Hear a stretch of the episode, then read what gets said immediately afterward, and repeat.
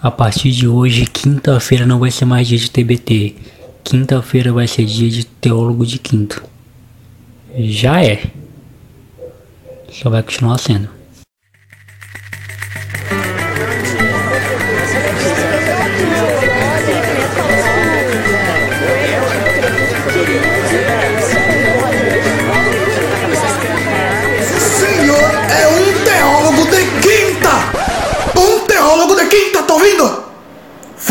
Francamente, viu? Fora daqui! Fora daqui!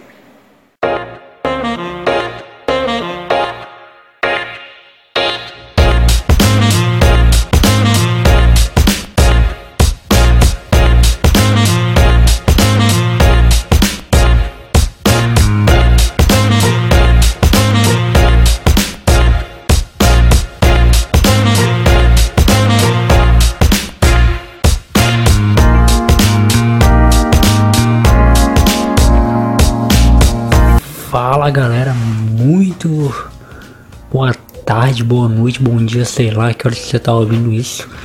Tá no ar mais um Teólogo de Quinta. Eu sou o Jonathan Fernandes, apresentador desse riquíssimo programa.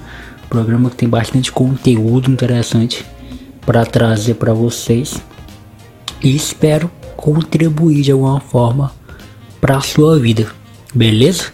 Como todo mundo já sabe, já tô careca de falar isso. Eu estou gravando o Teólogo de Quinta dessa quinta-feira no domingo, como eu sempre gravo. Então, ah, o que saiu na quinta foi gravado no domingo, então eu só vivi até domingo. Então, o jogo do Brasil e Argentina, que foi na terça, eu não assisti ainda porque não chegou ainda. então, já vou começar falando disso, né? Minhas expectativas para esse jogo é que o Brasil vença. Não espero, gente, não espero de maneira alguma outro resultado não vitória do Brasil. Eu não espero nem, inclusive, é, aquele sufoco que foi contra a Venezuela, perdão, contra o Paraguai, 0 a 0 e pros pênaltis. Nem, nem isso eu espero, tá? Espero que o Brasil vença fácil, se não fácil, mais 1 a 0 2 a 0 suf sem sufoco, sem grandes dificuldades e vá para a final. Uh, contra Chile ou contra Peru. Mas é isso, galera. Eu já tava totalmente sem inspiração, não tinha separado nenhum tema, nem nada marcante pra semana. Então eu, eu falei pra galera, fui lá no meu WhatsApp, falei, galera, mandem aí sugestões, eu preciso de vocês agora pra me ajudar a fazer o programa. E a galera mandou, né? Eu pedi, eu pedi temas, perguntas, né, ou sugestões. Algumas pessoas me mandaram só sugestões de tema, né? Não foram nada específicas. Uh, mas me ajudaram. O importante é isso. Uh, vamos começar aqui com meu meu amigo Isaac. Você já sabe, né? O Isaac já gravou comigo já uns 300 podcasts. Dos caras que mais gravou comigo. E o Isaac falou aqui: reforma da Previdência. Mano, sabe que um cara que não sabe de nada desses assuntos? Na moral, eu sou um cara tipo zero política, mano. Zero política. E eu sei da importância da política é, inclusive eu tenho até um livro sobre é, que é Política Segundo a Bíblia. Um, um, ótimo livro, mano. Ótimo livro, mano. Recomendo para todos os cristãos aí. Do N. Gruden. Máximo, massa, massa demais o livro. E eu só penso em política quando isso tem alguma, ver, alguma coisa é, diretamente relacionada à minha vida. Eu sei, gente, que reforma da Previdência também está relacionada ao meu dia a dia, minha vida, pai e tal mas é uma coisa mais ampla, sabe? Não é uma coisa que está atrelada diretamente comigo, então eu não procuro muito saber. Uh, não que eu não ache importante, é que eu acho importante também, mas não é algo que eu. Eu tenho outras coisas, eu tenho outras prioridades para estudar, tá ligado? Justamente é, coisas que, que tem a ver mais com a minha área, sobre teologia, por exemplo, filosofia, essas coisas assim. Então, Isaac, muito obrigado pela pergunta e infelizmente pelo, pela sugestão de tema, né, mano? Mas infelizmente você vai ficar sem, sem profundidade nisso, porque é um, um zero, seis zero. Ah, meu parceiro é um mago, mano. Tipo, um cara talentosíssimo aqui de Rio Branco. Escutem música do, as músicas do cara, beleza? Vai lá no YouTube lá, pesquisa Mago. Ele tem um mixtape. Pesquisa Mago Mixtape. Você vai encontrar alguma coisa do cara. Ele sugeriu que eu falasse de sexo antes do casamento. Ah, mano, Ah, vamos lá, eu acredito que eu já falei sobre isso em algum podcast meu. Pesquisem aí vocês podem achar. Mas vamos lá. Uh, eu sou cristão, né, mano? Sou cristão. Então, eu, acredito que sexo, ah, pela minha visão, pela minha cosmovisão de mundo, né? Pela minha. Claro que se cosmovisão é, é de mundo, né? Eu, pela, minha, pela minha cosmovisão, minha forma de pensar, eu acredito que o sexo do casamento, não só antes do casamento, como fora do casamento uh, também, ele é pecado. Uh, ele é um ato pecaminoso assim como qualquer outro, tá? É pecado como mentir, é pecado como comer demais, é pecado como a lascívia, como o orgulho, como a ira, enfim. É um pecado como qualquer outro, não, não é um pecado maior ou pecado menor. Porém, é um pecado que envolve uma outra pessoa, né? Você está pecando com outra pessoa, então você envolve sentimentos também. Eu sempre, eu sempre falo, mano, que, que os pecados eles são, eles são, eles não têm peso maiores nem menores. Só que peca, o, o, os pecados eles têm características e consequências diferentes. Não tem como comparar o pecado de uma mentira, é, vamos supor, uma, uma simples mentira com o pecado da, da, do homicídio, por exemplo, do assassinato entendeu? Então ter, terão consequências diferentes. Terão um, as consequências serão maiores ou menores de pecado para pecado. Eu acredito que o sexo é, do casamento ele, ele, não, ele não foi algo. O sexo, gente, ele foi algo planejado, instituído por Deus. Mas ele foi instituído e planejado por Deus para ser feito um casamento, para ser feito pessoas que se amam, que selaram um compromisso, um compromisso de viver para sempre juntos.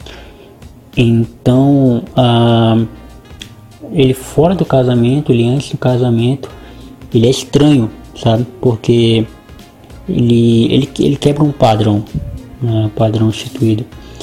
E claro, gente, que eu não, não tô sendo moralista, tô dizendo que eu acredito. Óbvio que eu, que eu, já, que eu já fiz antes do casamento, não, não sou casado, né? Então, só que a questão é que eu pequei, entendeu? O fato de eu ter feito ah, não significa que, que eu concorde. A gente peca, a gente erra, a gente falha mesmo.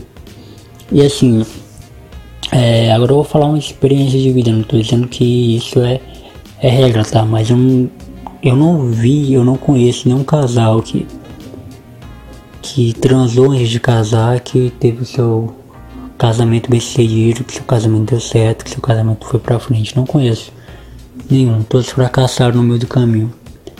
Então é isso que eu penso. A minha amiga Juliane, a Juliane Oliveira, que vai até gravar música comigo, viu? Fiquem atentos aí que em breve vai sair música minha com a Juliane. Ela mandou duas sugestões aqui: futebol brasileiro atual e relacionamento à distância futebol brasileiro atual é, tá parado, né? o Brasileirão tá parado aí, enfim. Vocês têm que ampliar mais, gente, isso aí, ser mais objetivo, porque eu fico meio sem saber o que falar. E relacionamento à distância, eu acho que ela falou isso porque ela sabe que eu, que eu já namorei à distância, meu, meu último relacionamento foi à distância. Ah, mano, relacionamento à distância, ele, ele pode funcionar, ele funciona, entendeu? ele na prática ele funciona, ele dá certo. Eu conheço, tem um amigo, é, o Phil, né, que é meu amigo aqui, meu produtor, que ele namora à distância, né? Óbvio que ele já viu a namorada dele, pá, já foi lá, conheceu a família, enfim. Mas parece que ele é de Recife e a ele é da, de Pernambuco e a namorada dele é da Bahia, né? Salvador, Recife, Salvador. Uma distância ali meio considerável, mas que que que trazendo para nossa realidade, seria como se fosse Acre, Rondônia, né? O, ele funciona, né? Eu tive, o, o, é porque assim, o fato de um relacionamento à distância não dar certo, vocês podem pensar que é porque é a distância.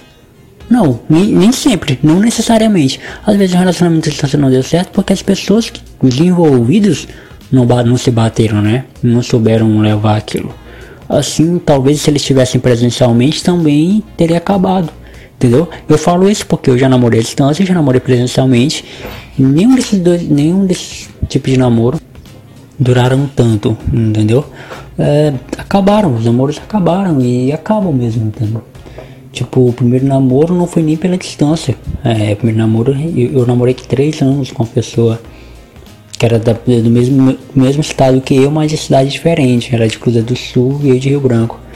E a gente nunca se viu, mano. Incrível isso, nunca se viu. A gente começou a namorar, não, tinha, não existia nem WhatsApp ainda. Era SMS, mano. Só SMS e Facebook. Uh, ah, MSN também tinha nesse tempo. E aí a gente. O, o final já do nosso namoro, né? Já tinha um WhatsApp, a gente já conversava pelo WhatsApp já. E e, e, conversamos. Mas assim, foi um período bem. E no começo do WhatsApp não tinha nem como fazer ligação por vídeo, não. Era antigão. Primórdios mesmo. Então. A gente não acabou, não foi nem por isso, não foi nem por essa distância. A gente tinha combinado já de se encontrar, de se ver e tal. Não deu certo por causa das nossas. do nosso jeito mesmo, né? Então, nós não batia mais, nosso, nosso santo não batia mais, a gente tinha muita dificuldade, a gente teve muita dificuldade de lidar com os nossos os nossos problemas, nossas brigas e pá. O último relacionamento que eu tive foi, foi mais complicado, porque a pessoa era do Maranhão, São Luís, Maranhão, distante pacas. E então foi mais complicado, foi mais difícil. Durou apenas um mês, um mês, alguns dias. E foi, foi, complicado, mas assim, a gente, a, gente se gostava muito. Não acabou também por causa da distância, a gente já estava se planejando já em se encontrar, em se ver. Acabou por conta do nosso temperamento mesmo não, não, não bateu. O temperamento do, dos dois eram muito, muito fortes, entendeu? Então é, é, foi difícil, foi difícil. Então, pra falar de relacionamento à distância, funciona, dá certo. Porém, não é fácil, tá? É muito difícil, muito, muito mesmo. E se for para você escolher, escolha namorar com alguém perto de você, tá? O William, meu parceiro, mano, eu sou fã desse cara. O William Vascaíno, meu parceiro mesmo, mano. Parceiro de, de, de trabalho. Ele mandou assim, fala sobre o amor, mano. É nóis, manda um salve lá. Salve, mano. Salve pra você, pra sua namorada, pra sua futura esposa, né? Sua cunhada aí também, sua família. Você é 10, mano. Fala sobre o amor, mano. Que sentido, velho? Difícil, né? O amor é lindo, o amor é. Sem amor ninguém vive fica com essa. Meu amigão Thaleson, parceiro, amo demais esse negão, amo demais esse mano. Ele é top. Uh, ele falou assim: Eu acho interessante reencarnação. Ele quer que eu fale de reencarnação, né? Uh, mano, Thaleson ele, ele, ele é de religião é, afrodescendentes, né? Religião uh, de candomblé, essas coisas assim. Mano, reencarnação. Vamos lá. Eu tenho dificuldade em acreditar nisso. Não é nem porque eu sou cristão, o cara pode, ah, por não ter cristão, óbvio que ele não vai acreditar em reencarnação. Não é isso, gente. É, eu sou teólogo, o teólogo pensa. O teólogo ele coloca tudo é, de acordo com a Bíblia, né? É, Jesus ele não se reencarnou, ele ressuscitou. Né? Ele estava morto e viveu. A reencarnação, ela acredita é, uma pessoa que vive uma vida toda, né? Por exemplo, a pessoa viveu do ano 5 uh, antes de Cristo, depois de Cristo até o ano 10 e morreu. Aí no ano de 1858 ela nasceu de novo. Ela se reencarnou em outra pessoa, mesma pessoa, só que em outro corpo.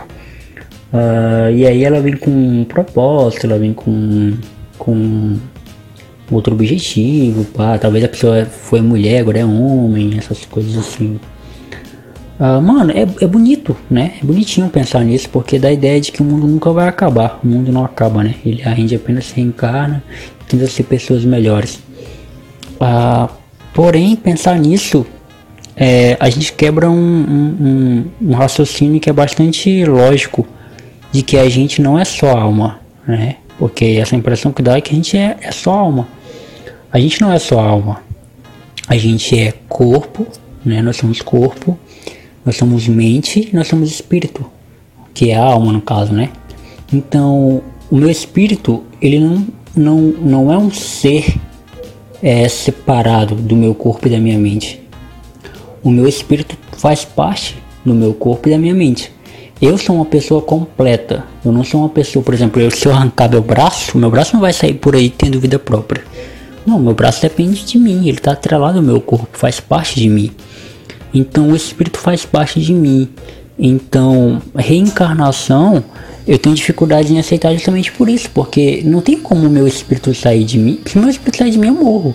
E se eu morrer, eu, eu não. Se eu morro, meu corpo ele não pode habitar um outro espírito. Não tem como outro espírito sair de mim, porque não tem como o, o espírito de outra pessoa que pertence àquela pessoa fazer parte de outra pessoa. Entendeu? Não tem como, não tem como. Essa, essa cirurgia aí, ah, só Deus pode fazer, só Deus pode fazer isso. E a gente, eu não conheço casos nenhum de que Deus tenha feito isso historicamente, na história da vida toda. A Bíblia não, não relata nenhuma história de que Abraão reencarnou em Sansão, por exemplo. Não tem. Então, essa é a minha dificuldade que eu tenho de, de encarar reencarnação como um fato, né? Como algo que realmente existe.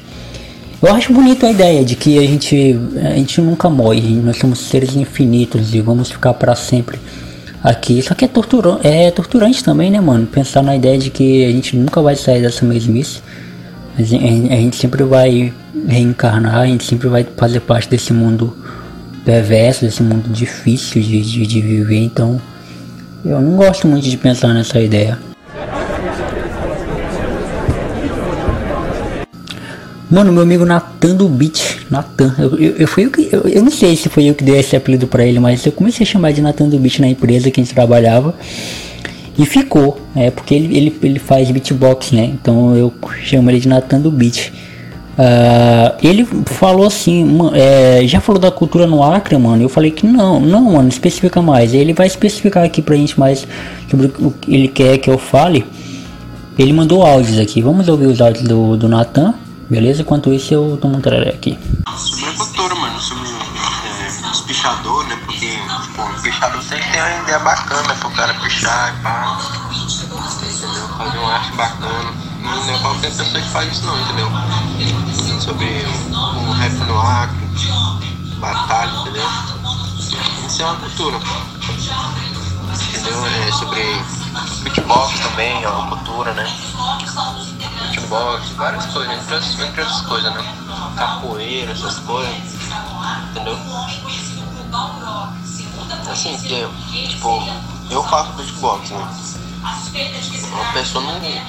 Raramente a pessoa conhece. Entendeu?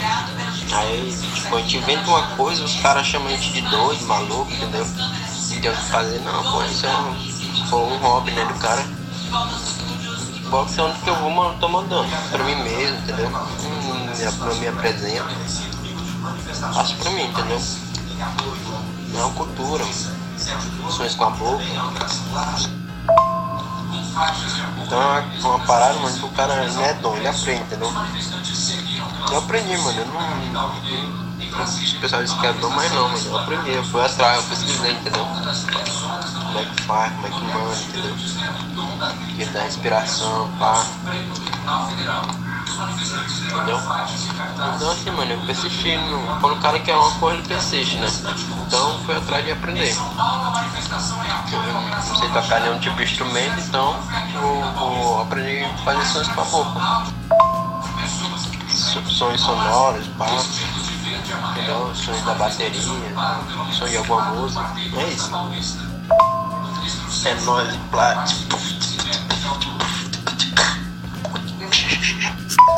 É isso aí, mano. Natan. Pô, mano, obrigado pelo salve, obrigado por mandar aí sua sugestão. Mano, a cultura do Acre era muito rica, né? A gente tem, tem bons artistas aqui. Não só no meio do rap, não só no meio do hip hop, como também no sertanejo é, no pagode, tem gente que faz, que faz muito som da hora. Uh, porém, mano, a gente, é, a gente é pouco valorizado, né? Também acredito que a gente é pouco valorizado. A gente tem as pessoas, os contratantes, por exemplo, tem dificuldade em contratar a gente, em falar com a gente. E às vezes a gente quer só um espaço, né? Às vezes a gente quer só um, um lugar para tocar, é, para ganhar um dinheiro, pá, porque a gente precisa. Pô, pra que coisa melhor do que você viver, você ser sustentado da sua própria arte, daquilo que você gosta de fazer, daquilo que você faz. Entendeu? Tipo, não tem coisa melhor, mano. É muito da hora você produzir algo que você gosta, por exemplo, você fazer sua arte e ganhar por isso, entende? E a nossa cultura é rica, né? Tanto no, no sentido artístico, é, tanto no sentido de produção também, de, de materiais. Mas a, a, essa falta de valorização, mano, é que, que deixa a gente meio, meio tristão, né? Saber que a gente não é tão valorizado como nós deveríamos ser. E as pessoas deveriam olhar mais pra gente nesse sentido, né? Mano, a cultura do Acre é rica. Temos o, as batalhas de rap, tem a batalha. Tinha a batalha da ponte, não sei se ainda tá rolando, né? Tem a batalha da. A, do palácio agora, né? Eu pretendo colar lá em breve. Tem umas batalhas da hora, mano, por aí e é bem da hora, mano. Bem da hora mesmo. Ah, meu amigo Natanael, Natanael Costa, que faz o outro ponto aqui comigo, outro ponto está meio parado, né? O programa outro ponto, mas em breve a gente vai voltar. O Natanael ele mandou também aqui sua sugestão. É, vamos ouvir? Fala moçada, bom dia, boa tarde, boa noite, boa madrugada. É, não sei que horas você está ouvindo este podcast. Bom, se você acompanha aqui o, é, as produções é, sonoras aqui do Teólogo de Campo de Futebol, você vai se lembrar da minha voz. Eu sou o Natanael Costa, é, apresento aqui é, o outro ponto, um dos programas aqui do, do blog, é, do podcast. Apresento aqui a convite do Jonathan e hoje eu estou aqui neste episódio para é, comentar aqui algumas coisas e também trazer algum questionamento. Jonathan, cara, a, minha, a minha pergunta para você opinar é a seguinte: é, que conselho você daria para alguém que é cristão, para alguém que é, para alguém que se congrega em algum, em algum lugar, para alguém que de fato é, busca viver com seriedade que o Evangelho diz, mas essa pessoa está é, é tá incomodada com a igreja, é, é, é tentada a não ver mais sentido na fé, está passando por alguma crise nesse sentido, o que, é que você aconselharia é, para essa pessoa? E será que isso pode acontecer com qualquer um, cara? Então, basicamente sobre crise de fé, o que você diria ou é, o que dizer para alguém que está passando por um momento assim onde ela não vê mais tanto sentido na fé, seja por alguma desilusão com alguém, por causa do sistema, ah, enfim, que você diria para essa, essa pessoa? Isso pode acontecer com qualquer um. É, pode um cristão chegar nesse estado, mesmo ele sendo sincero na sua fé? Valeu, Jonathan. É, parabéns, sucesso para você, cara. É, abraço para todos os ouvintes. E tamo aí, galera. Valeu. Mano, muito obrigado. Obrigado demais pela, pela sua participação e ter mandado aí para mim essa sugestão, mano. Acredito que o primeiro ponto é identificar ah, onde está o problema, né? A raiz do problema, né? O que de fato aconteceu para a pessoa estar tá nessa situação. Ah, é, é, é, uma situação onde é, eu acredito sim que a pessoa é, que, que, que é, acredita veementemente em Deus, tem a sua fé, possa passar por momentos como esse, não querer mais para a igreja por algum motivo, por alguma razão Geralmente isso acontece por pessoas que, que foram frustradas né, durante o caminho. Tiveram bastante frustrações durante o caminho. Isso é comum, isso é normal acontecer. Eu já passei por essa situação, mas eu nunca abandonei minha fé. É, muito pelo contrário, acredito, acredito que só fortificou é, mais e mais esse, nesse sentido. Mas acontece com pessoas, elas, elas ficam frustradas em saber que, pô, o lugar que era para eu ter abrigo, que era para eu ter um apoio, foi o lugar que, que, que me ignoraram, sabe? Que, que foram ríspidas comigo, né? Que o, o lugar que era para ser que era para ser o meu refúgio foi na verdade um lugar de, de aprisionamento, um lugar de tristeza. Então, por conta disso pode haver, pode haver sim esse distanciamento da fé. Porém, é necessário entender a raiz do problema e, e após isso ir para as escrituras, né? E para a Bíblia, né? E se não tiver forças, orar falar com alguém da sua confiança sobre o que você tem passado, alguém que seja. Uh, você sempre tem um líder religioso ou aquela irmãzinha da igreja mesmo que ora aqui por você, que, que, que conhece, que ela vai te ajudar, mano. Alguém de sua confiança pode te ajudar nesse sentido, beleza? Só não pense que, que você é isento, tá isento disso, né? Todos nós é, somos é, falhos, somos pessoas que, temos nossos defeitos e qualidades, né? Nós podemos passar por esse tipo de, de, de situação, então é, são esses os passos, esses os conselhos que eu deixo para quem está passando por isso. E por último, mais ou menos importante, a Andressa me mandou é, fala sobre ser mãe solteira, né? Mãe solteira, o, o tema aqui que ela mandou. Você percebeu que totalmente aleatório, né? Hoje no nosso programa.